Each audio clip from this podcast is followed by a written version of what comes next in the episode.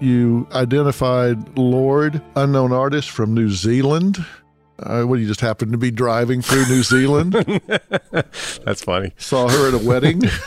what, Right. what the hell? Saw her busking on the side of the road. That's a better story. I think most people go to bed at night thinking that the system is fair until something happens to somebody that they love. And then all of a sudden it's like, whoa. Well, what do you think needs to happen?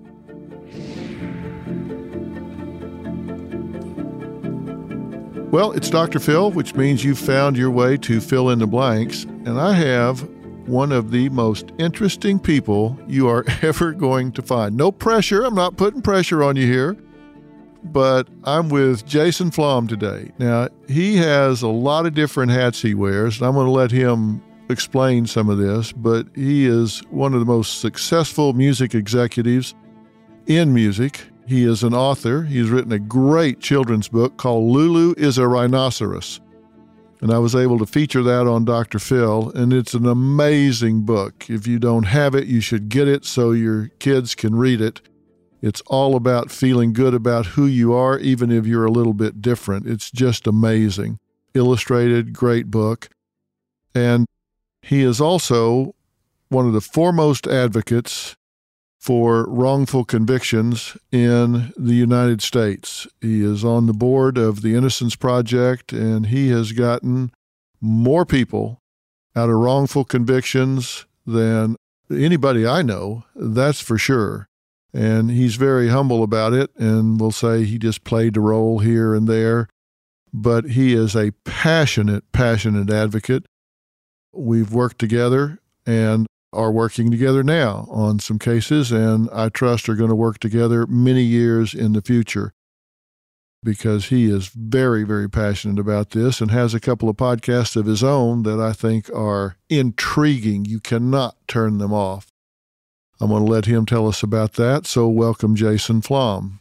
Well, thank you. You said no pressure, but now I don't even know what to say anymore because, you know, I mean, how do you say no pressure while you're putting pressure on? It's like, uh, okay. That's like saying when somebody says not to interrupt you, but you know what I mean? But, and then they interrupt you. yeah, exactly. Well, you are a very successful music executive. You're a prison reform activist. Your wrongful conviction podcast is just amazing. I wish you would put them out more frequently than you do because they're so intriguing. You should put them out like every day. So everyone should be as much of a workaholic as you are. I'm getting Yeah. the hit. I'm, I'm reading between the lines, Yeah. and it's impossible to keep up with your pace, even though I try. But the fact is, you know, we have now we're now finishing up our ninth season, so we have about hundred episodes out there, which sounds like a lot, but there's so many more to be done because there's so many. Unfortunately, tragically, there's so many of these stories, and I want to tell every one of them and, and create sort of a living memorial to these remarkable people, the exonerees themselves, and the people who are still in, who are wrongfully convicted, who are somehow or other managing to maintain hope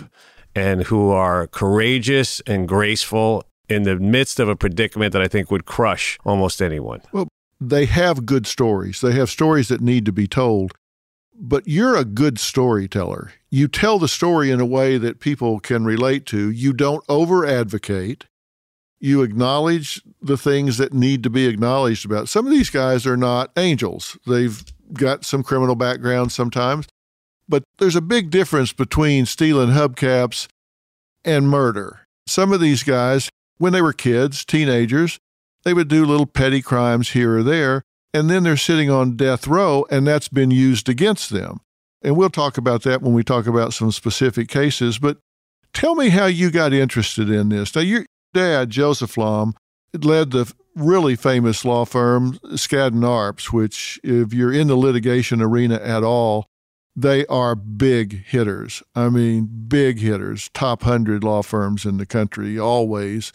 And his nickname was Mr. Takeover for his pioneering work in mergers and acquisitions.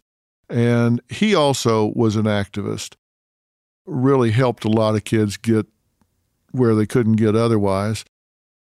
But that was him doing white collar law, not criminal law with people that couldn't really understand the process. How did you get so involved and intrigued in these wrongful convictions? Well, if you don't mind, I'm just going to say a few words about my dad first because my dad, Joe, was my hero and my mentor, and he taught me uh, almost everything I know.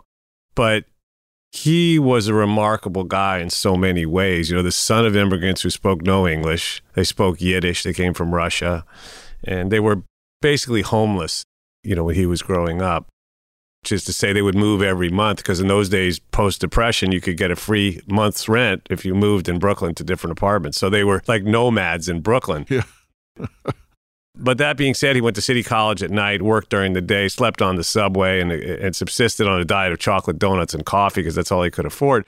Anyway world war ii broke out. He went into the army and when he came out he wrote a letter when the war ended. He wrote a letter to harvard law school and he said i don't have any money and I don't have a college degree, but I am a GI and I'm the best thing since sliced bread. And if you let me in, you won't regret it. And they gave him a full ride scholarship to Harvard Law School. Now, those were the days, of course, this is a separate topic for a separate podcast, when we treated veterans with the respect that they're due. And I think it's a national shame that we don't do that anymore. But what happened with me was Let me just say, you know, I was in the litigation arena for most of my professional career, and your dad was legend in the litigation arena. I mean, there's nobody in mergers and acquisitions that didn't know who he was and respect him. His reputation was huge. Everybody knew who he was when I was in that game. So, him being your hero, I certainly understand. He really accomplished a lot. No, and I'll say one thing that I think maybe some members of your audience will really take away from this. You know, many people have asked my brother and I why we didn't become lawyers. And the fact is that when we were kids, my dad said to us, as it relates to what to do with your life, he said, do whatever you want to do, try to be the best at it, but just make the world a better place. He said that's the only definition of success that matters. And, you know, I wanted to be a success in his eyes. So hopefully I've managed to live up to some part of what he laid out for us as a plan. Well, your mother was no slacker. She graduated from Cornell at 18. She did. She graduated from Cornell What at the 18. hell? Yeah. She used to. start uh, when she was 12? How do you graduate Cornell when you're 18? Yeah, she used to remind me of that every uh, maybe twice a week, you know, as I was not excelling in my later years in school. But the fact is that I had fallen in love with the music business by then, but that's a different story as well. Yeah, her sister said her teacher just didn't like her, so they kept skipping grades for her, you know. But Yeah. the fact is, she was a very brilliant woman, my mother, and a pioneer in special education, as it turns out, which she started because of my brother, who's a remarkable story in and of his own right. But that being said, I guess, you know, the law is in my blood. I mean, I'm a college dropout because I fell in love with the music business early. And even by the time I was a junior at NYU, my, you know, I had a couple records on the charts. And my dad said, You're better off doing one thing right than two things wrong. So I was like, Thanks, Dad, I'm out of here. But I'm certainly a passionate advocate. And I found my calling in my early 30s. And going back to your original question, Doc, you know, it was a serendipitous situation, which was that I opened up a newspaper that I didn't normally read. I think it was a daily news, but I was on my way to play tennis, something you can certainly relate to. And I wanted something to read. And the Times was sold out. And I grabbed the news, and there was a story in there, the news or the Post, about a kid named Stephen Lennon who was serving 15 years to life for a nonviolent first offense cocaine possession charge in a maximum security prison in New York State. You know, I thought I was reading the wrong story. I was like, I don't even understand how this could be. I didn't know anything about mandatory sentencing cases back then. And, you know, I had struggled with substance abuse as a teenager and into my 20s. So, you know, I sort of thought, wow, you know, there but for the grace of, you know, who knows what go I, right? And it really hit me. And I decided I had to try to do something about it if I could. And I was too naive to know that this was a virtually impossible thing to do. But I called the only criminal defense attorney I knew, was a guy named Bob Kalina. He represented some of the rock acts that I had signed, including Stone Temple Pilots and Skid Row, and they were getting arrested, you know, weekly. So I had him on speed dial. So I called Bob and I said, Bob, you know, is there anything you can do? He said, There's nothing you can do. It's Rockefeller drug laws. This is just thousands of cases like this. What do you want? And I said, Well, do me a favor, to talk to the So he talked to the mother. Her mo- Stephen's mother. It was the kid's name was Stephen Lennon. His mother's name was in the article. She had been advocating for clemency for him from Governor Mario Cuomo and had recently been turned down. And it made the newspaper because she had gotten some very high level support from some very prominent people, including Geraldine Ferraro. And so that's why I was in the paper. I asked Bob to talk to Shirley, the mom. He did. He agreed to take the case pro bono. And even though he said it was hopeless, we ended up in a courtroom six months later in Malone, New York, which is right up on the Canadian border. And They brought this kid, Stephen, in in shackles like he was Charles Manson or something. Nonviolent first offense, remember. The arguments went back and forth, and I didn't really know what I was experiencing or listening to, but I did know that I was sitting there holding Mrs. Lennon's hand with her husband stand on the other side of her. And when the judge banged the gavel down and said the motion is granted, that was it. I mean, that was the greatest feeling I'd ever had outside the birth of my daughter at that time. It was that lightning bolt moment. You know how that is. And I knew what I wanted to do. I wanted to do more of that. I didn't know how to, but I knew I was going to try to figure it out. How long did it take before they let him out? About a month. He had served nine years to the day when he was released, but he had six more years before he was parole eligible because of mandatory sentencing laws. So, you know, and it was interesting, Doc, because he came to see me after he got out. He came to New York City from upstate and we had lunch. And he said to me, Listen, you know, I was a knucklehead. You know, he says, I'll admit it. I was doing stupid stuff and I might have gotten killed doing what I was doing, you know, because I was, I thought I was a, you know, some kind of character or whatever. So he said, But you know what? After a year in prison, there was nothing you could get me to do. I wouldn't cross the street against the light. He goes, I'm not trying to go back there under any circumstances. I don't need 15 years to figure it out. Yep. So the whole disproportionality of it, the whole draconian nature of these sentencing laws hit me like a ton of bricks. I did some reading. I read an article in Rolling Stone magazine which featured the work of this organization called Families Against Mandatory Minimums, FAMM.org.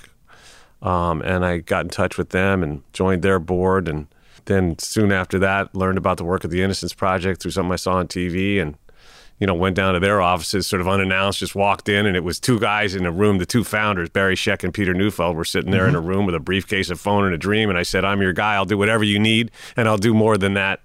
And I'm in you know, that was a long time ago. That was in the uh, early to mid 90s. You talk about this as draconian. We've talked about this before, but I want to talk about it a little bit more because when you enter the court system as a guy like you're describing, he was how old at the time?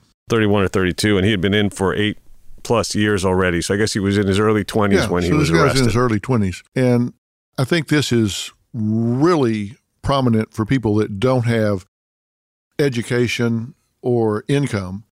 My point is, you go into the court system and the whole thing is stacked up to number one, intimidate you, and number two, violate the rights that you're actually told that you're going to get. Think about it. If you're a kid, particularly a nonviolent first offender, you walk in there and what do you see?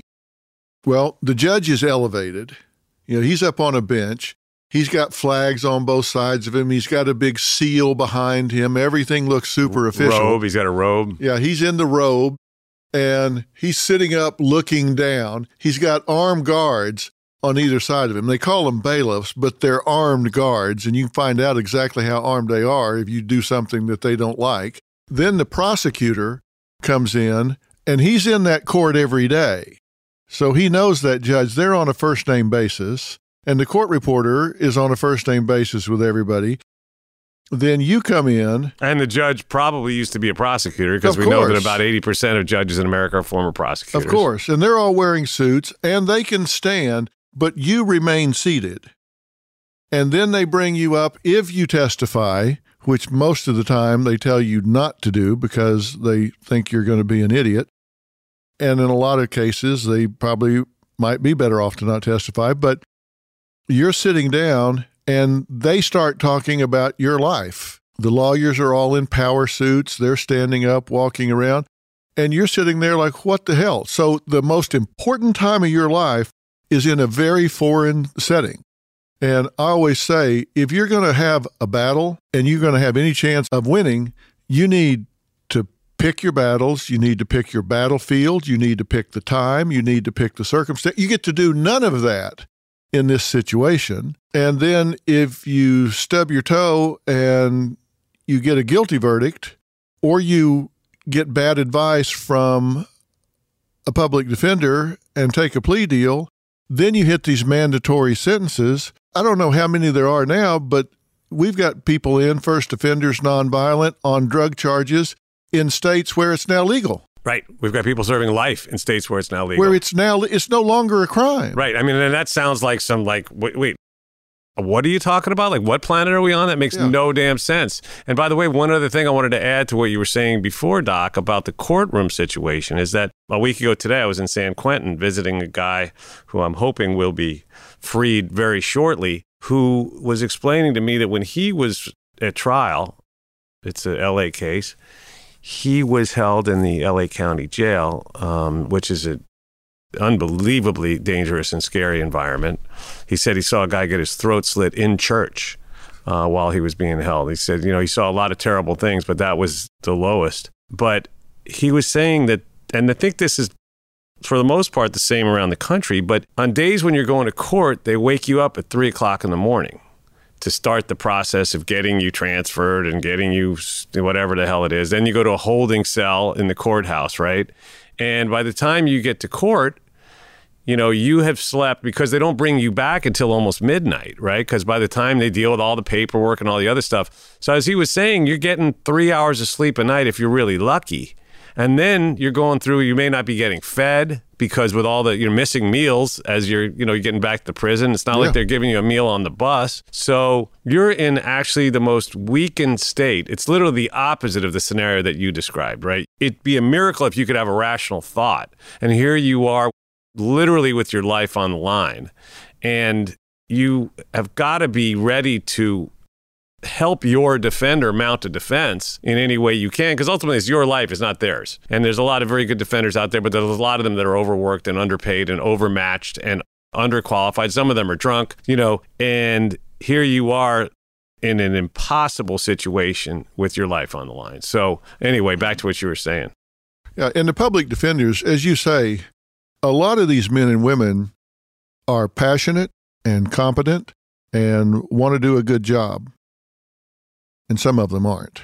The thing that bothers me is no matter how good they do, no matter how hard they work, they get rid of a case, they've got an endless line standing there. So, working hard on a case, it doesn't improve their quality of life or their day because it's like spitting in the ocean. They're never going to get to the end of the line. So if they work hard, don't work hard, it's the same effect on the public defenders. No, that's right. Many of them are juggling over the course of a year. It could be as many as 400 cases. And so, since we know courts aren't open on the weekends, you could be talking about more than one case on average per day. And that's if you don't have any time off. So, it could be two or three cases a day. And some of them mean really well. There's that wonderful movie called Gideon's Army that profiles some of these heroic public defenders. But they're seriously underpaid. And they are, as you said, paid by the hour you know, you can't really expect too much. But I wanted to ask you this. I was thinking about this the other day, Doc. So I've seen many cases where the person gets convicted, and in the ensuing days or weeks, their defender gets disbarred for all sorts of misbehavior, right? Could be anything from being high or drunk to being a criminal themselves to being mentally unstable. I know how I feel, but I wanted to ask you whether you feel like if there's a certain window of time after which you're convicted that your defender gets disbarred for any one of these types of misbehavior, should you be entitled to a retrial almost automatically? Well, it seems to me that you clearly have a constitutional right to adequate representation. And if you don't have adequate representation, then you've not had due process. I mean, you're entitled to a timely and fair trial. And if you don't have a timely and fair trial, then it seems to me that you've not gotten what you're constitutionally guaranteed. We've got a saying in Texas for every rat you see, there's 50 you don't. And if you see a prosecutor, it's just like when you see a medical examiner that has faked autopsies or just made them up. You find that on one case. Well, let me assure you, do you think that's not true on 50 other cases? So that's called into question. If a medical examiner has been found to be incompetent or dishonest, they throw out every case that he's ever dealt with. Why would you not do it with lawyers? Right. We've had that with drug lab scandals as well, like exactly. in, in, Boston, where that woman was found to have been stealing drugs, lying about the quantity of drugs, lying about the types of drugs, et cetera, et cetera. And they had to reopen or throw out, I think, 20,000 cases because of her years and years of malfeasance. It's probably too kind of a word. And while we're at it, let's not forget the fact that we have these mobile drug testing uh, protocols in this country, which we know are so wildly inaccurate, and yet yeah. people are going to jail every day because they're getting, you know, they're mistaking in these field drug tests when they pull somebody over, they've mistaken donut crumbs, baking soda, baby powder, baby formula. They mistook bird poop for I think methamphetamine in one of these yeah. tests. And yet they're still in practice and people are still being arrested based on that stuff. So, yeah, I mean, we don't have a system that we would like to think that we do. I think most people go to bed at night thinking that the system is fair until something happens to somebody that they love. And then all of a sudden it's like, whoa, what the hell is going on here? So that's why I'm so thrilled that you know to be here with you actually spreading the word and helping to hopefully move the needle to affect change so that we can eventually have this pendulum swing back to a place where we have a system that's fair for everyone. Well, what do you think needs to happen? If we've got these people on death row, Rodney Reed example that we've worked on where four medical experts say it's not possible he did it and so he finally gets a new trial after 22 and a half years. What's wrong with the system that this person got convicted and has sat there 22 and a half years before somebody pays attention and says, okay, we need to look at this again? There's no way you can give him back 22 and a half years, even if he gets a new trial, even if he is found not guilty at that new trial he still lost 22 and a half years of his life. What's wrong with the system that the burden of proof is really not being respected? That's a very good and a very complex question to answer, but we'll attempt to tackle it right now. And, and you, we cover this on my podcast which you've been so kind to support, Wrongful Conviction with Jason Flom. And I hope people will tune in and learn more about these causes. Because I did want to mention before we even get into the actual systemic problems that there are cases that you'll hear on my podcast where defense attorneys didn't call witnesses that were in the courtroom right? They were just waiting to be called that could have actually changed the outcome of the trial, but they just didn't do it. You know, who knows why? I can't imagine. There have been cases where attorneys didn't show up for court or they slept through big parts of the trial. And yet these convictions stand for reasons that are beyond me. But I think the first problem comes, Doc, from mass incarceration itself. When you have a system that processes as many people as we do, it is impossible for it to work the way it's supposed to. And it wasn't always like this, right? We had a system where 30, 35 years ago, we had 300,000 something people in prison and jail in America. Now we have 2.2 million. The system's not designed to be able to handle that kind of caseload. Why is that jump from 300,000 to 2.2 million? There's a number of reasons for that. It started with Nixon's war on drugs, right? And, you know, we know now because, uh, what was it, uh, Haldeman, right? His aide that came out just the last year or two and said that President Nixon wasn't actually interested in drugs, but he, he wanted to declare a war on black people and hippies, and he couldn't call it that. So he came up with a different idea. You know, I don't want to say clever, but a devious plan to call it something other than what it was. And at the time, no one cared about drugs in America. It wasn't even in the top 50 of concerns of, of the general public. Police departments also didn't care about it. And when they found out that police departments didn't want to go around and arrest people for low level drug crimes, they created these incentive plans, right, where they would give federal money to the police departments in exchange for them meeting quotas of arresting people, mostly young people, and charging them with these low level drug crimes. So, of course, that was the first thing that exploded the prison population.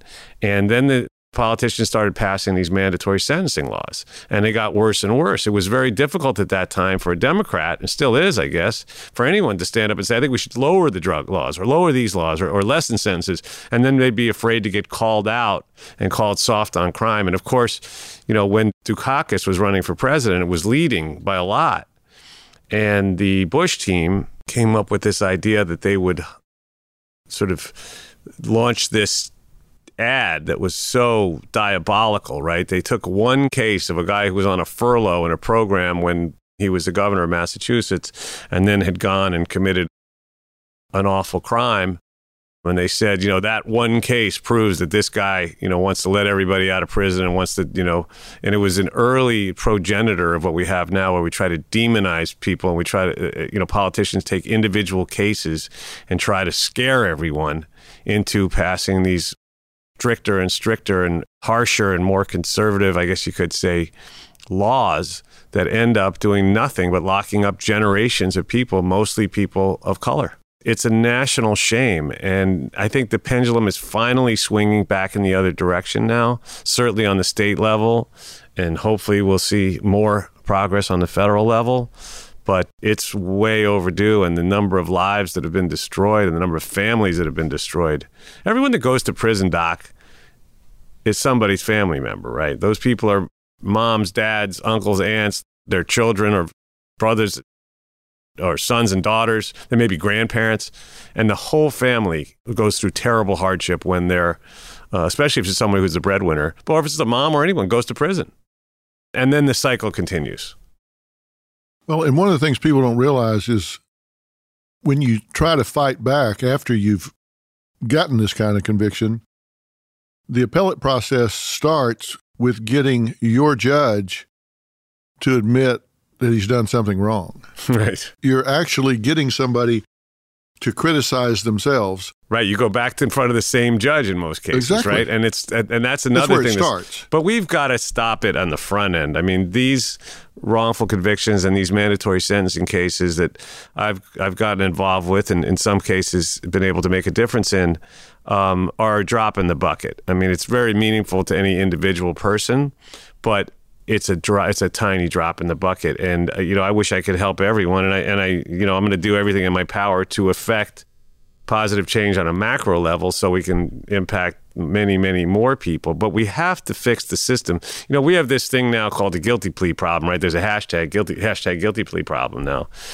And um, you know 97% of felony convictions as you know in this country are a result Yeah. of guilty pleas. And the fact is it's the only way people can really deal with this uh, exactly the scenario that we've just laid out, right? When they know they're going into court with virtually no hope in hell of proving their innocence, they may decide, and, and these many of these people are people who came from neighborhoods where they've seen the justice system at its worst, and they go in and they go, you know what? If I got to do, you know, a certain amount of time in prison, even if it's years, I'm not going to take a chance that I get life or something else. You know, if I if I have to if I you know try to plead my innocence. Well, that's the leverage that makes the playing field so unfair because the prosecutor's not going to take a case to trial that he or she doesn't feel like they can win.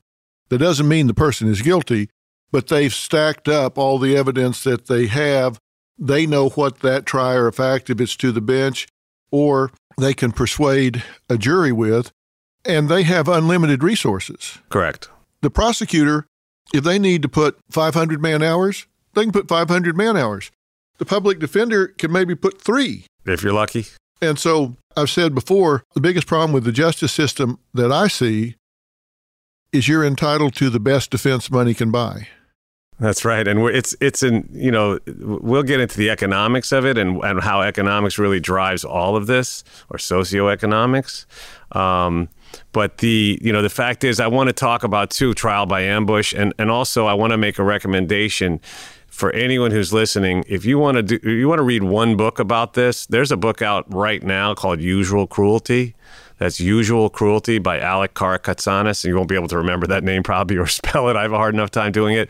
But if you just Google Usual Cruelty, I promise you, if you read the first 20 pages of this book, you'll be more woke than many law students in this country. And you'll really begin to understand the, the, the intensity of the problem that we have on a macro level and a micro level uh, of how this system has broken down. But but yes, of course, Doc. The fact is that all of this was driven by economics, right? It's there's that you know the new Jim Crow, another wonderful book by Michelle Alexander that talks about the fact that this mass incarceration grew out of slavery ultimately, right? And it is the modern day, in my view, Um, people may criticize me for this, but it's the modern day equivalent. Slavery is only illegal in one state. And people are going to say, wait, wait, they're, they're Googling now. They're going, that guy Flom's crazy, Phil. What'd you do? But the fact is that slavery was never made illegal in this country. It was only made illegal for free people. So it was sort of a bone they threw to the South uh, at the end of the Civil War. So as a result, what happened was in the aftermath, people went around, authorities went around arresting black people, people of color, for loitering, for not having an ID on them, for not having a job, for mowing their lawn the wrong way, for anything. We've got thousands of laws in this country. Nobody knows, no one could possibly know all of them and then they'd put them in prison where there was convict leasing and all this other stuff, and it became this new form of slavery. And now today we have prisons in America. Listen, we make everyone knows you make license plates there, but they make Victoria's Secret underwear and Starbucks coffee cups and so many things you wouldn't think are made in prison. And you know what? The labor can be as cheap as four cents a day, an hour, or you know, out here you have a dollar. Uh, it, a dollar a day or a dollar an hour? They pay the firefighters that, right. are that are you know, coming out of the prison and, and doing this heroic work. And then they aren't even allowed to become firemen when they get out. It's insane. They train them for to fight fires and they come out and risk their lives for this pittance and then they can't become firemen. So the one state, do you know what the one state is where slavery was outlawed last year in a referendum? Colorado. Really? They're the first one, yeah. It was a, it was a um, it was a referendum, ballot referendum and they outlawed slavery. So they can't do that in Colorado anymore, but uh, everywhere else they still can, and in most places they do. So there's an economic incentive. It's an $80 billion industry, the prison industrial complex. So there's a tremendous economic uh, uh, incentive to keep it the way it is. And that's got to change too. There's a, a, wonderful organization called Worth Rises, run by my friend Bianca Tylek, who is taking on this this problem and suing prisons and and and trying to take the profit out of it because until we do, I don't think we're going to see real change. Oh no. The first page of a book never tells the full story. And those news alerts and headlines, like the ones we get on our phones, don't even scratch the surface of what the story is really all about. Stories are like people, multi layered and complex. It takes some digging to find the truth, but when we find it, it can change our world. We like to dig. The news on Merit Street, essential television. Now, when you got started in this, you went to a dinner with President Clinton. You weren't seated real close to him, but you did a little shuffling of the place cards, I understand. I did. So you could get closer to President that. Clinton. Should I be admitting that on uh, on Phil in the Blanks? I guess so. Too late now. The cat's out of the bag. Yeah, you already um, have. So we're going to fill in this blank so right now. Tell that story. Yeah. So I was lucky to be invited to a dinner at someone's home, um, at which the outgoing president, because at that point it was September of uh, 99, I think, and President Clinton was going to be there. And I made sure up front that I was going to be seated at his table, but I wanted to be as close to him as I could be. And when I got there and went and looked at the name tags, I didn't like where they were. Um, you know, the place cards, I should say. So I uh, I did what I had to do and got myself seated directly across from him because it was an oval table and this was the short way. And at that dinner, Doc, I got him engaged in a conversation about the the drug laws and mandatory sentencing and you know uh, about his brother you know who had served time for a, but but a, uh, you know a year for a drug crime back in the day and talked to him about how these days it would have been a lot more difficult for him. He would have served a long time in a, a very a very harsh environment. And um, I had a letter in my pocket from a woman, I think her name was Amy Pofahl, who President Clinton had granted clemency to, not not too long before this dinner. He hadn't granted a lot of them, but very, very few, but this was one. And I handed him the letter, and he read it at the table, and he put it in his pocket, or he read part of it, and I said to him, So, Mr. President, what you did for Amy and several other people was wonderful, even heroic, but I know of hundreds of cases just as bad as that as those. And he says, you get them to me and I'll sign them. And everybody at the table sort of stopped doing what they were doing. Was like, "What did I just hear? That what did he say?" And, and I was like, and then I thought that I I had one really lucid moment. I said, "Wait a minute, um, Mr. President, with all due respect, when you leave here tonight, you're not going to be the easiest guy for me to get a hold of. I don't think anyone's giving me your number. I don't have you on my speed dial. No, no, no. So I said, How do you recommend I go about doing this? So he pointed to a guy who was one of his aides and he said, Go speak to this guy. And he said, You'll have to go through Bruce Lindsey, who is the chief counsel in the Justice Department, and, and go through the normal process. I said, What type of cases will you look at?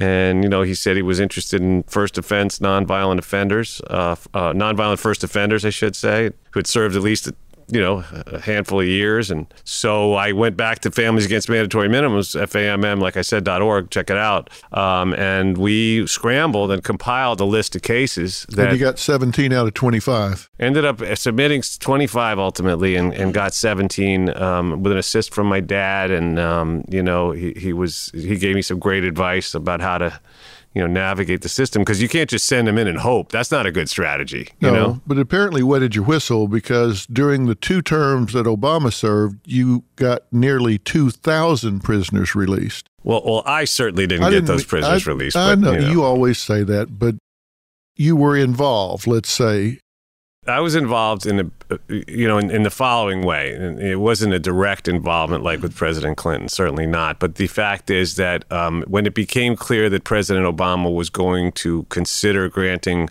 a significant number of clemencies uh, uh, in his last year in office, you know, uh, I worked with the NACDL, National Association of Criminal Defense Lawyers. Uh, Norm Reimer there is a fantastic uh, uh human being and a very talented lawyer, and he um, you know, he asked me if I would sponsor uh, some lawyers to um, help process these clemency applications because we knew at that point that President Obama would consider granting clemency to people who were serving what I would call illegal sentences under the old crack cocaine laws. And when I say that, I worked very hard on on on trying to bring attention to the disparity in the mandatory sentencing between crack and cocaine because it was treated as a hundred times more. It was treated a hundred times more severely than coke, even though they're pharmaceutically identical. There's a racial reason behind that too, and the fact is, racial or racist or whatever you want to call it, because the overwhelming majority of crack cocaine arrests were people of color, and the overwhelming majority of coke arrests were people, uh, uh, white people. So Senator Durbin sponsored this legislation, which reduced the disparity to 18 to 1. He would have liked to bring it all the way down, but he had to make a deal with the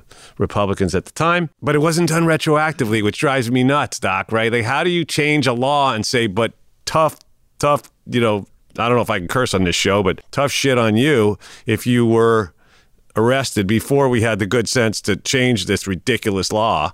And so I was you know, really working as, as hard as I could to try to bring every one of those cases. There were about 10,000 of them in the federal system. You know, th- that's a rough number. And I thought that there's no justice until those people are sent home because they're serving sentences that we've acknowledged are wrong and don't make any sense. So, anyway, I just sponsored um, some very talented young lawyers to help process these clemency applications. I think about half of them that he did grant. He granted about 1,700 of them in the last flourish. And about half of those were people that the NAC CDL worked on, but I was, you know, very, very peripherally involved in those. Well, you uh, made a spurious allegation about me being a workaholic, but during this time that you were hmm. doing all of this, you just elicited laughter from your own producer. so your credibility on this is not, not strong. Not good. Not good.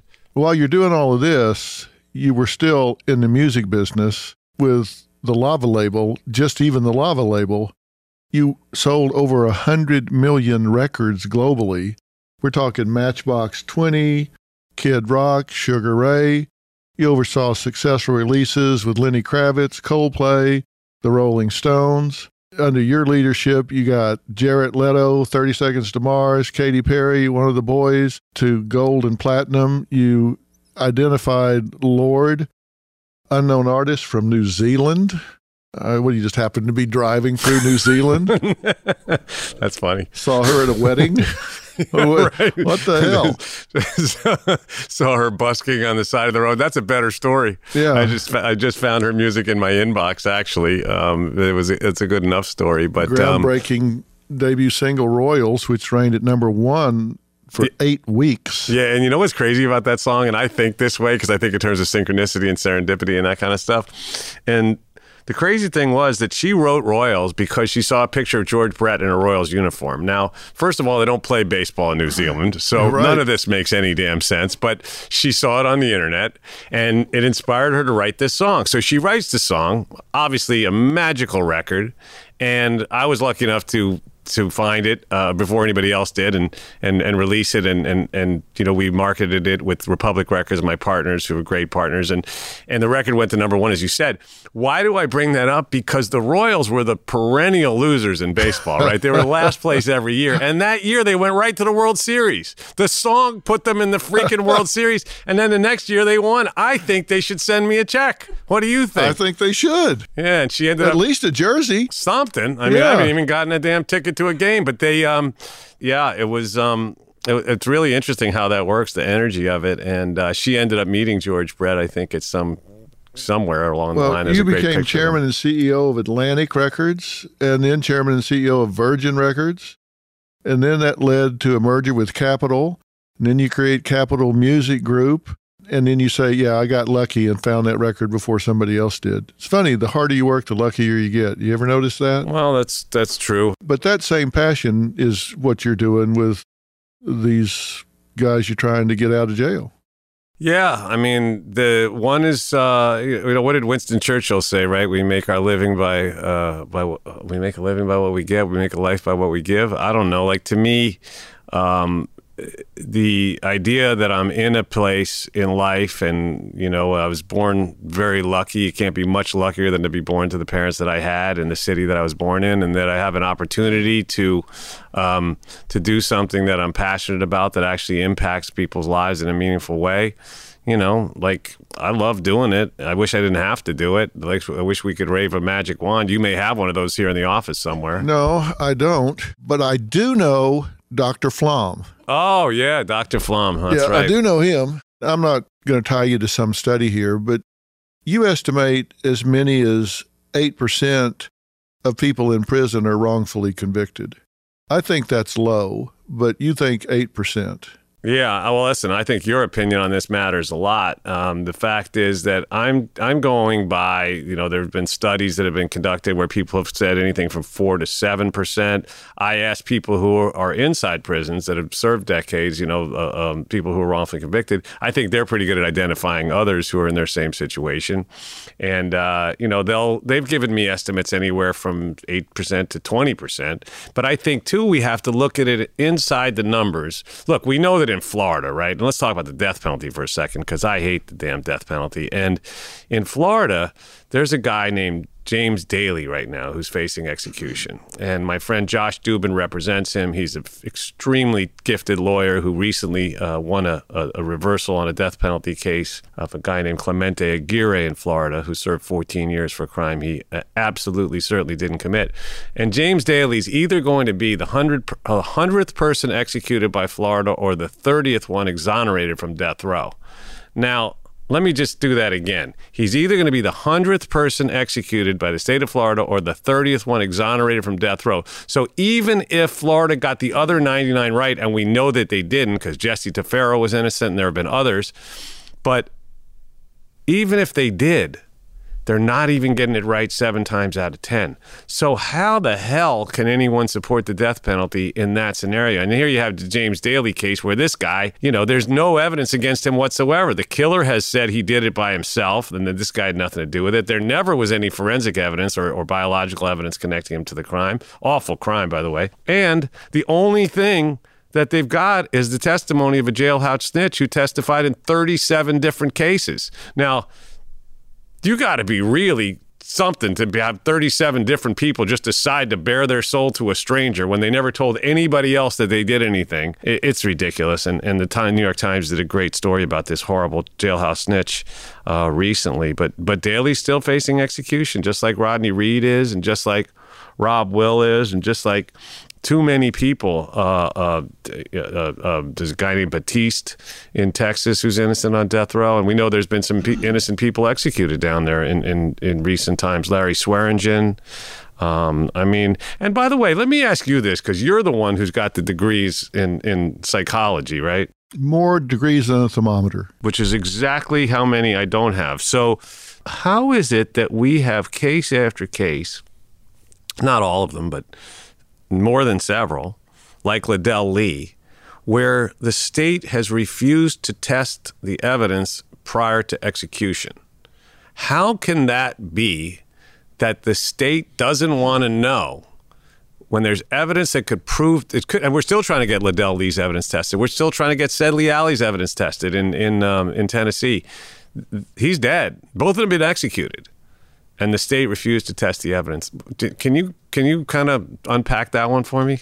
I can, and let me take the devil's advocate's position on this because I've talked to prosecutors about this before, and think about it in terms of how many people are in prison, not just restricting it to death row, who are constantly saying, I want this tested, I want that tested, I want this tested, I want that tested, and are never satisfied.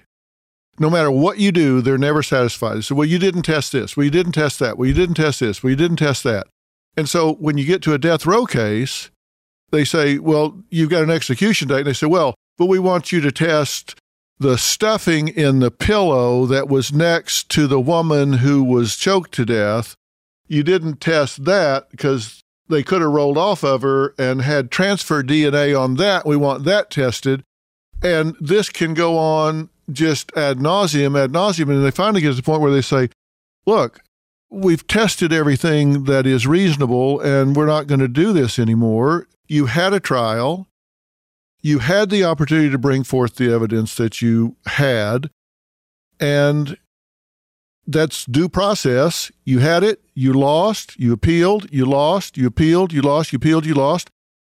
It's over. And that's their attitude. I don't think, and I honestly believe this, I don't think prosecutors take lightly a death penalty case. I think they believe what they believe in some of these, I just clearly don't agree with them. 100% just clearly do not agree with them. But I think that's why they say we would never, ever test enough stuff.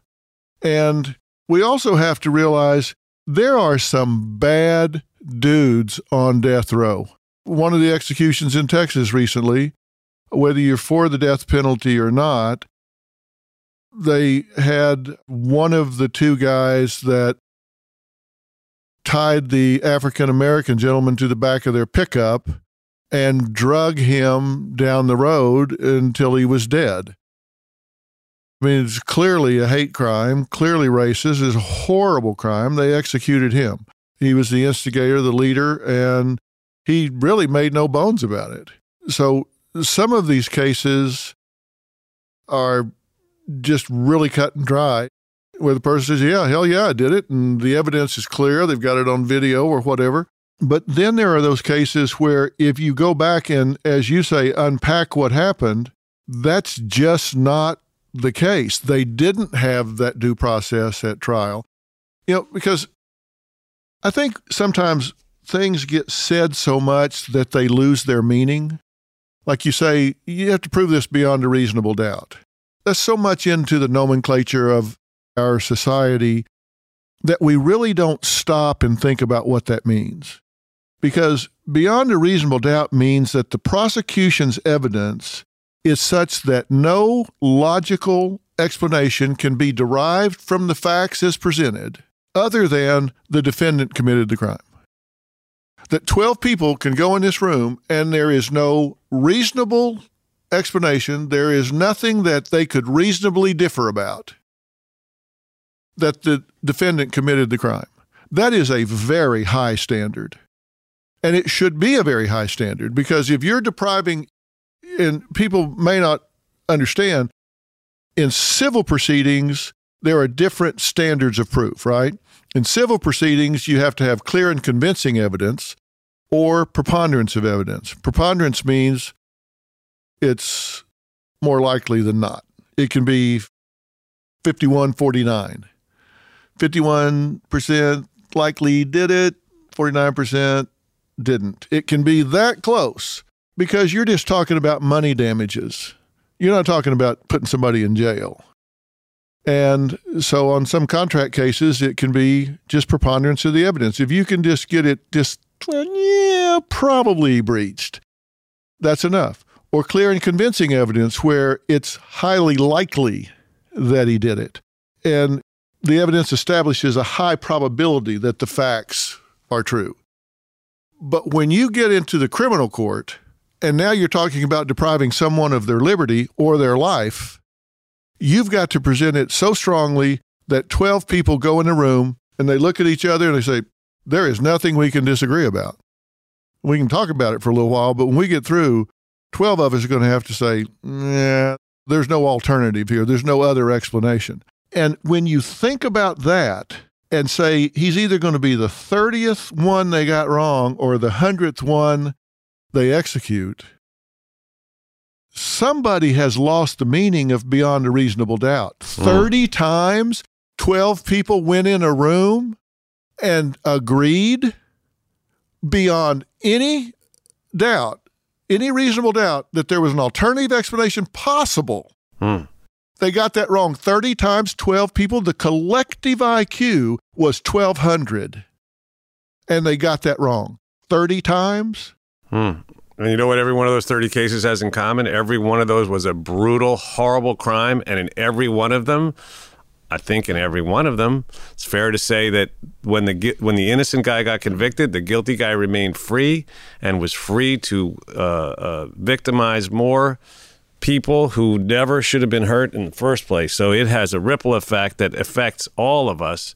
And that's why I think everyone should care. I mean, you know, the other thing that, you know, going back to what you were saying about the civil case, and I want to talk about false confessions in a second, but on the civil thing, and I'm glad you brought that up.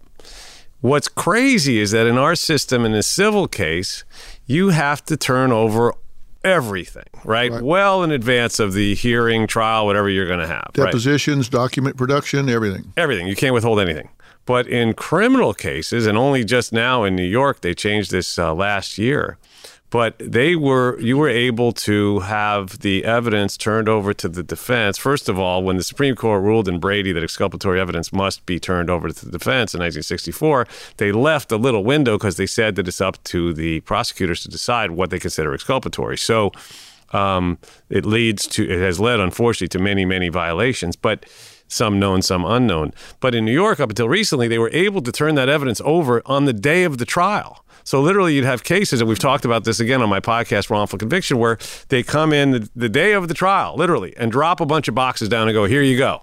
Now, what is this public defender or whoever you have, any any defender, I don't care if it's Clarence Darrow, what are they supposed to do with these boxes on the day of the trial? They're supposed to review all that stuff and make an educated, informed decision about anything? Well, that's a trial tactic, of course. I mean, you take documents that could be exculpatory, you hide them in a sea of minutia, and say, We produced it.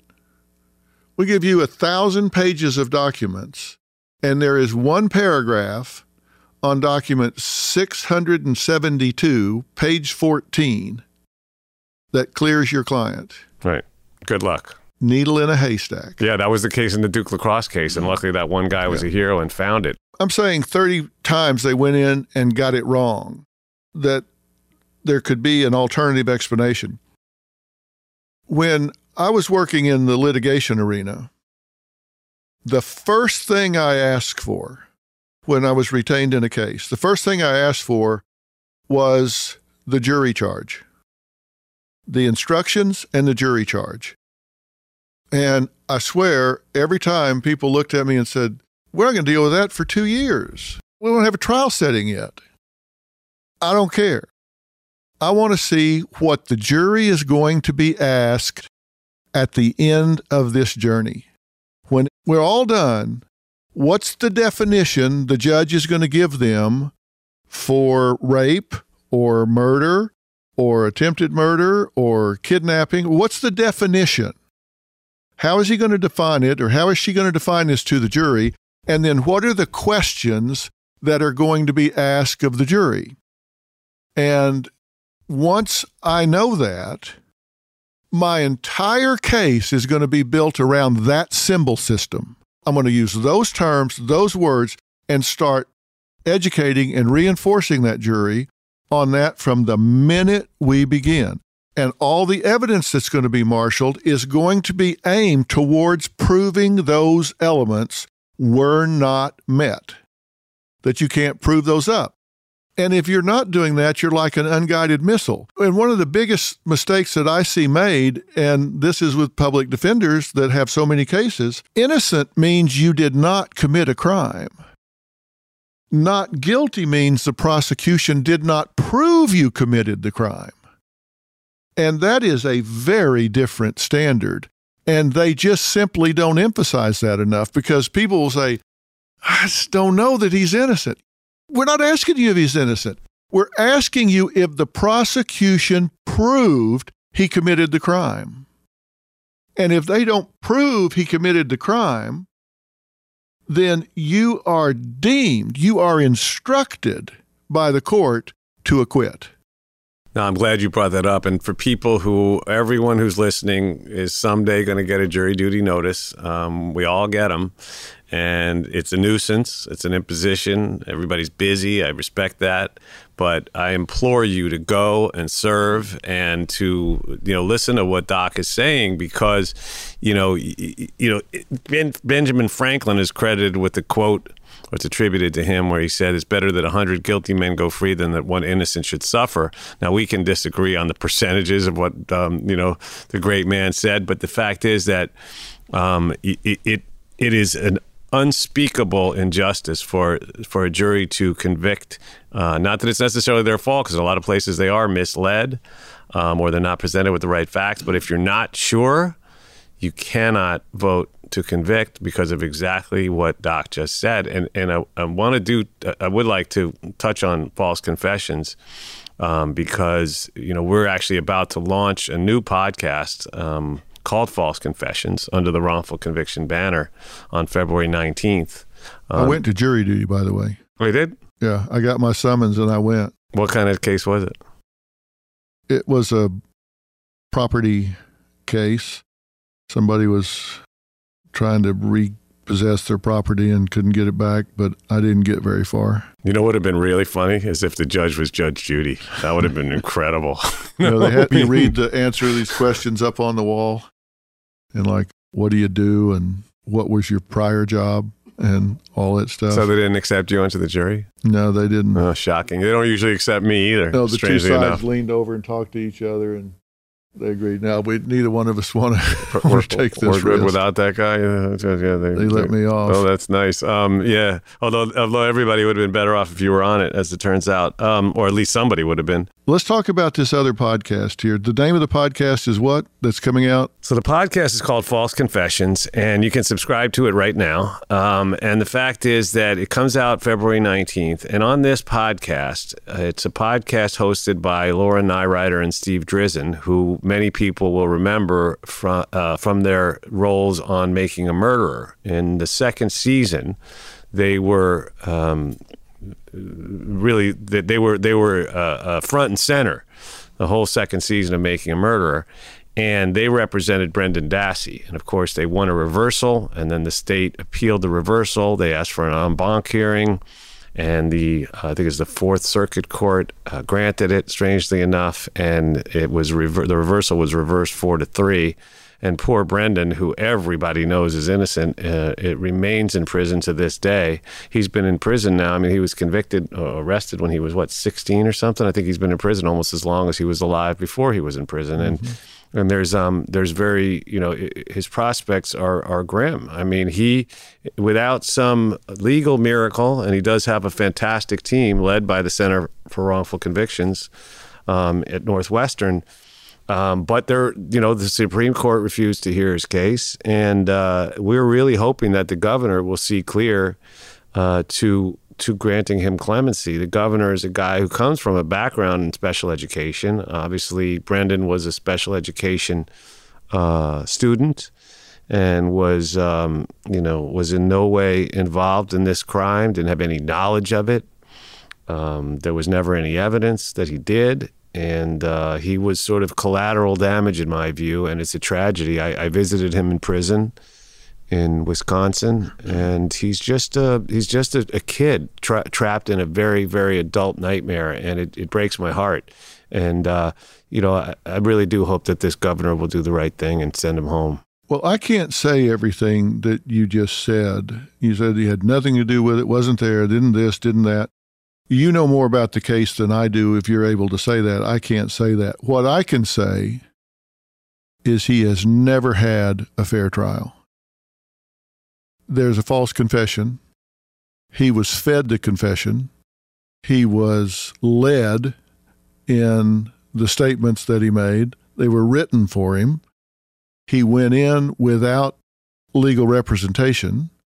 In fact, I believe his lawyer walked him in there and said, Here, talk to them. I'm going home. Bye. He's a minor without a parent. It's a false confession, and he's never had a fair trial. And and the false confession in his case is now being used because there's video of it, of course. And the video, well, I say of course, but there's some some places where they still don't videotape interrogations. I believe they should videotape not only every interrogation, but I think they should videotape witness interrogations as well.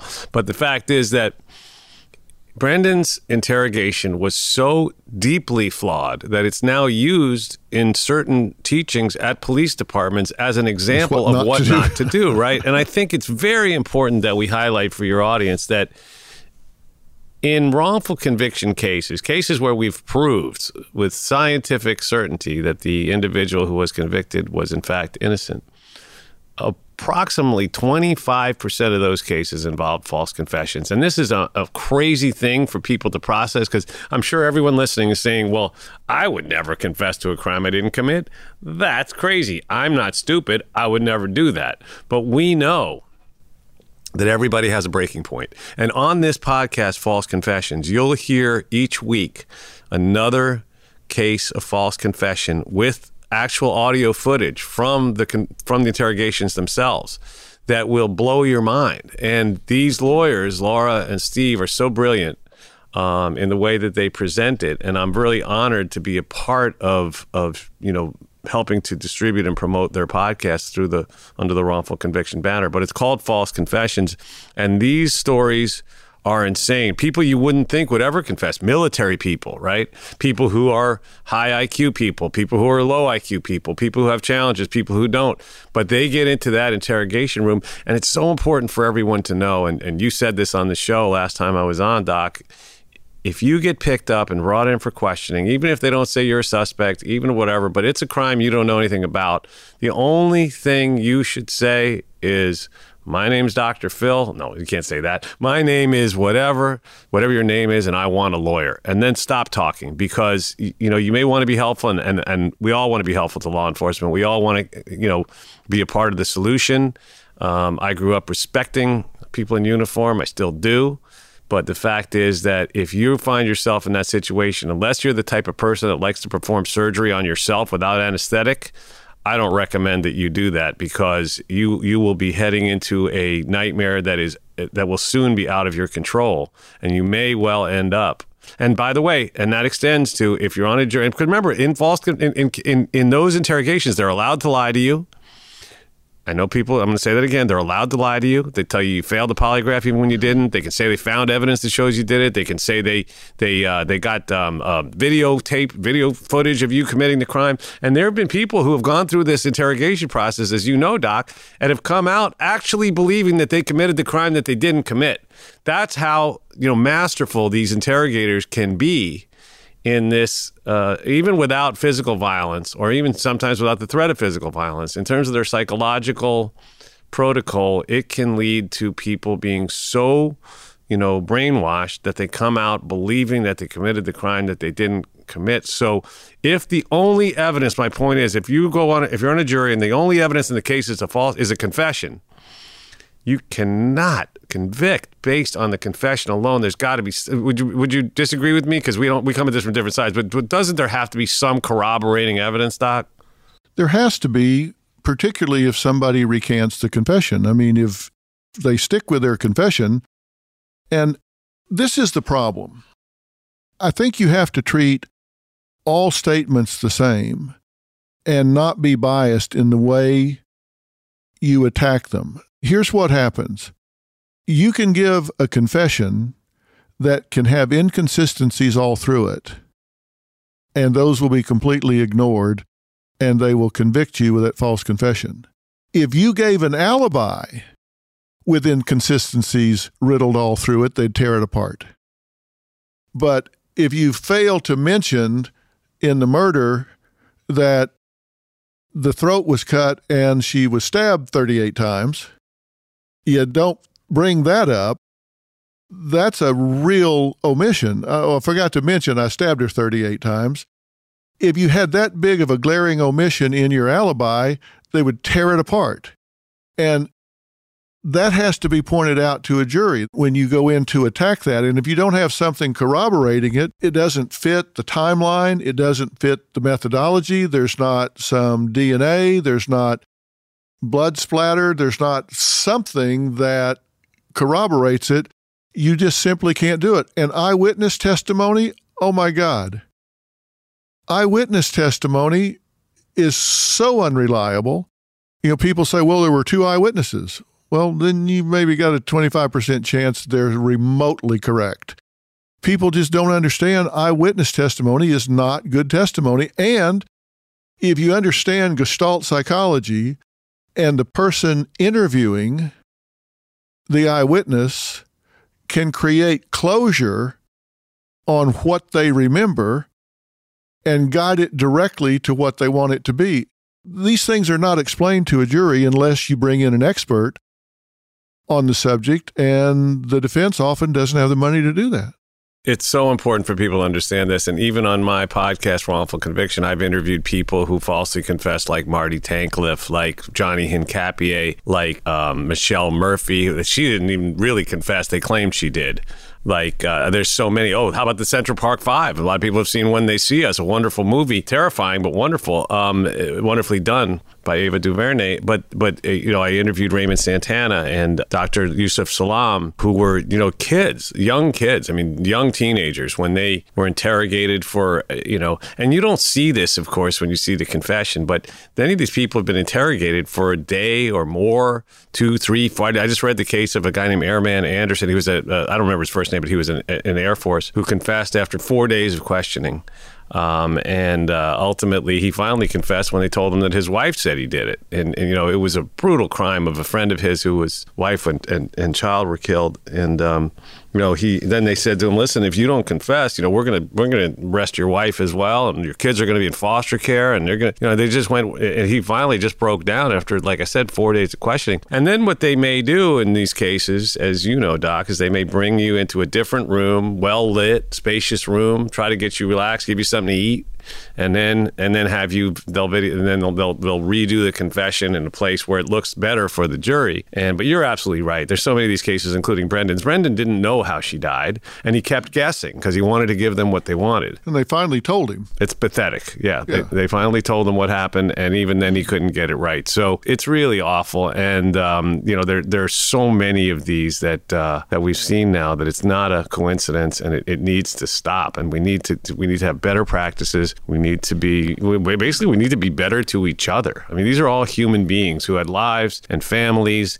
and dreams and hopes, and um, you know, and now they're in this you know this impossible situation um, because they got tricked by people. And of course, most people go into that room, that interrogation room, believing that if they just say their truth they'll be allowed to go home. Jeffrey Deskovic, what a horrible case, right? Where he was cowering in a fetal position under the table, 16 year old kid, after nine hours of questioning.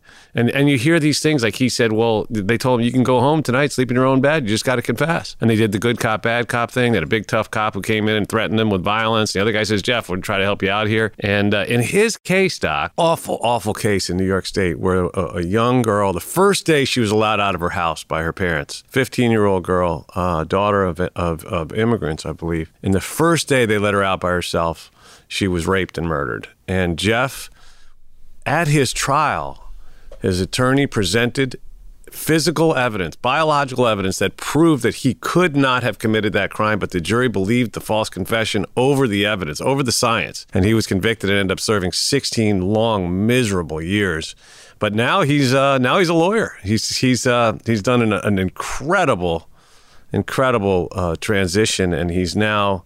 Uh, he's one of my heroes. All these people are my heroes. I got to tell you. I mean, it, it, I, I, I can't say enough about the Robert Joneses and the, you know, Kian Khatibi's now a lawyer. Then uh, my friend Dieter Tejada is establishing a bar association for formerly incarcerated people, which I think is going to be incredible to play a part in helping these extraordinary uh, brave is not a strong enough word, and uh, resilient people to you know make their way after they're released is something that I take very seriously, and um, it, it it also gives me.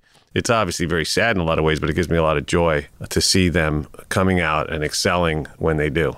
Well, the problem we've got to solve, as you said, is the bigger issue to keep them out of there. You know, you and I are working on a case right now that we're going to spend quite a bit of time on on the air, and it's the Rob Will case. And I can tell you this is a case where a young man is on death row convicted of killing a sheriff deputy, a rookie, Barrett Hill. He was shot seven times. And I think sometimes you've got to look at it from a standpoint if the wrong man is convicted and executed, and then some months later, or a year later, or whatever, they find out who really did it, how does that family feel? What do they say to themselves? Because they want justice. And if they execute the wrong man, now they look themselves in the mirror and say, Oh my God, we pushed so hard for this. And now they've executed this person, and that is not who killed our father, our husband, our son. And the person who did is out there walking around. And there's 12 more victims too, which are the jury members, Yeah. you know, who have to live with that the rest of their lives. There was a wonderful podcast I recently listened to recently where a guy was talking about a Texas case where he was on a jury and he uh, was a holdout. He was the one guy who didn't believe the guy was guilty, but he didn't think that his vote mattered. He, they didn't instruct him that it had to be a unanimous verdict. So he finally was uh, browbeaten by the rest of the members of the jury because they all wanted to go home to say that he, um, you know, that, that he would vote guilty, and he did. And of course, years and years later, the the person was found to be innocent, and they they ended up actually reconnecting uh, years later, and the the person who was wrongfully convicted forgave him and stuff, but he lives with uh, horrible guilt. And, and it's important, again, for everyone to know your vote does matter. There are only two states where, actually, only one state now where the non unanimous jury verdicts can stand because Louisiana overturned it last year. Oregon is the only state left where non unanimous jury verdicts are allowed to stand. So, but your vote does matter. If you don't believe somebody's guilty, it doesn't matter what anybody else says to you. It doesn't matter if they want to go home, if they're busy or whatever. You have to, you know, stand your, your ground. That's why I said I always start with the jury charge. And jury charge is what the judge sends the jury into the jury room with. They give them a packet, and it has instructions that start out saying you need to elect a foreperson. So decide who's going to actually be the head administrator, take the poll about who's voting one way or another. And then there are pages of instructions where it says, okay, here's the deal. I'm the judge of the law. You're the judge of the facts. You're to consider this. You're to consider that. Da, da, da, da, da. And then it gets to the crime and it defines the crime. You are never asked, do you think this person's guilty or innocent? What it does is it gives you a list of the elements that define attempted murder or attempted rape or grand larceny or whatever. And if you find that each of those elements have been proven, then you check them off and it says, if the answer to these is yes, then go to page four. If the answer is no, then go to page eight. It's not as simple as just did he do it or did he not? Did she do it or did she not? And that's why I always start with that from the very beginning, because if you don't, somebody going into a jury room and not knowing it has to be 12 0 is malpractice. Somebody not educating the jury that your vote matters and don't split the baby and give us a lesser included offense of manslaughter or something. They got to understand that when they go in. And this Rob Will case where he's on death row, supposedly for shooting a deputy and killing him, when there's no forensic evidence whatsoever that indicates that he did so, no gunshot residue, no DNA, no witnesses, no nothing that says he did, other than that he was present and got shot himself. And my position in that case is I advocate for Deputy Hill. I advocate for justice. If they execute the wrong guy, that means that the person who did it gets away with it. And Deputy Hill's family may be frustrated that I'm saying Rob Will should be taken off death row and sent home. But I think in the final analysis, they wouldn't be frustrated with me because I think when they look at all the evidence that we're bringing forth at this point, they're going to go, yeah, right. You saved us from advocating to execute the wrong guy. You know, I'm advocating for justice and I'm advocating for Deputy Hill and his family to get the right guy and do whatever they're going to do. I've talked to people that advocate for the death penalty and people that are dead set against it, but I've never met anybody that advocates for getting it wrong or being reckless. And the one thing I would say, Doc, is in, in when I get into, you know, um, debates about the death penalty with people who are pro death penalty, and there are a lot of them, and some of them are people we would consider to be very reasonable people. I'm sure some of them are listening to us right now. My argument is if you're in favor of the death penalty, but you're aware that the justice system is not and never will be perfect, even if everybody is doing their level best, and we know that there are bad actors and there are mistakes that are made due to some of the things that we've talked about today and many, many other things. And if you know that even if the system is, you know, redesigned and is made to function much, much better than it does now, there's still going to be human error. There's always going to be human error. We know the confessions can be false. We know the forensics can be mistaken. Uh, there can be bad forensic uh, uh work or other things. There can be uh, uh, junk science involved. There can be uh, misconduct at various levels.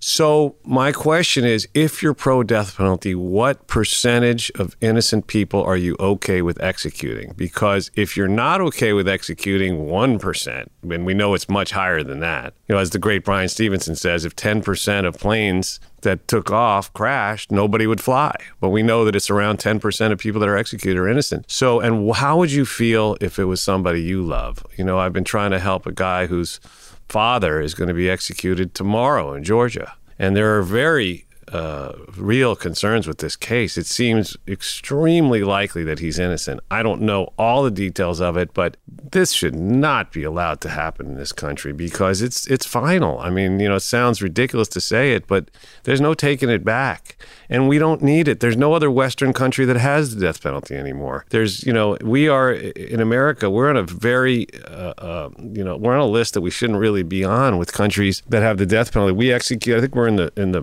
we're in the top five, and that's a horrible thing to say because it should be the bottom five of countries that execute the most amount of people. With I think Iran. China. Um, there, there's a couple other ones. I mean, it's really not a list that we would hope that this country that we love would be on. Well, if you're going to have it, the standard needs to be much higher. It needs to be held in a much more transparent light and there needs to be greater diligence in how you got to that verdict with that result. Because as you say now, you look at Brandon Dassey and you look at these different ways they get convictions, etc. If you're going to have the death penalty, then it needs to be a transparent due diligence till the cows come home. And that's just not the case. And if anybody still thinks we're, you know, talking out of our butts over here, go watch Just Mercy, the movie, um, the, the case of Walter McMillian, or watch Dr. Phil's episode on Rodney Reed, or listen to Wrongful Conviction, the podcast on Rodney Reed, or you can see it uh, if you Google wrongful conviction now, this, they did a video companion piece to that. Watch and learn everything you can about Rodney Reed's case. He was going to be executed until Dr. Phil and a number of other uh, powerful voices came up almost out of nowhere and and said that's enough like we're not going to stand for this I know things that we can't talk about on this show that, that Phil was doing behind the scenes. Um, and that I know that so many of you in his audience um, uh, uh, took action, wrote letters, made phone calls. I think the switchboards were melting down in, in Texas with, with people calling yes. up that, that heard you your passion for this case, Doc, and and said, "No, we're not standing for this." Um, and it's only that miracle, it, it, but it took it took people of your stature and, and others that to get involved in this case in order to stop an execution that certainly would have happened otherwise and we and we're still fighting to get him freed and not to get executed and the state is still trying to execute him and they're up to all sorts of dirty tricks but there are hundreds of other innocent people on death row in America who don't have you know that type of uh, of, of a, a, movement, a, a, a voice, and, and we're going to. I can say I'm going to speak for both of us now you know, we're going to continue to shine a light on these cases. We're going to highlight as many of them as we possibly can.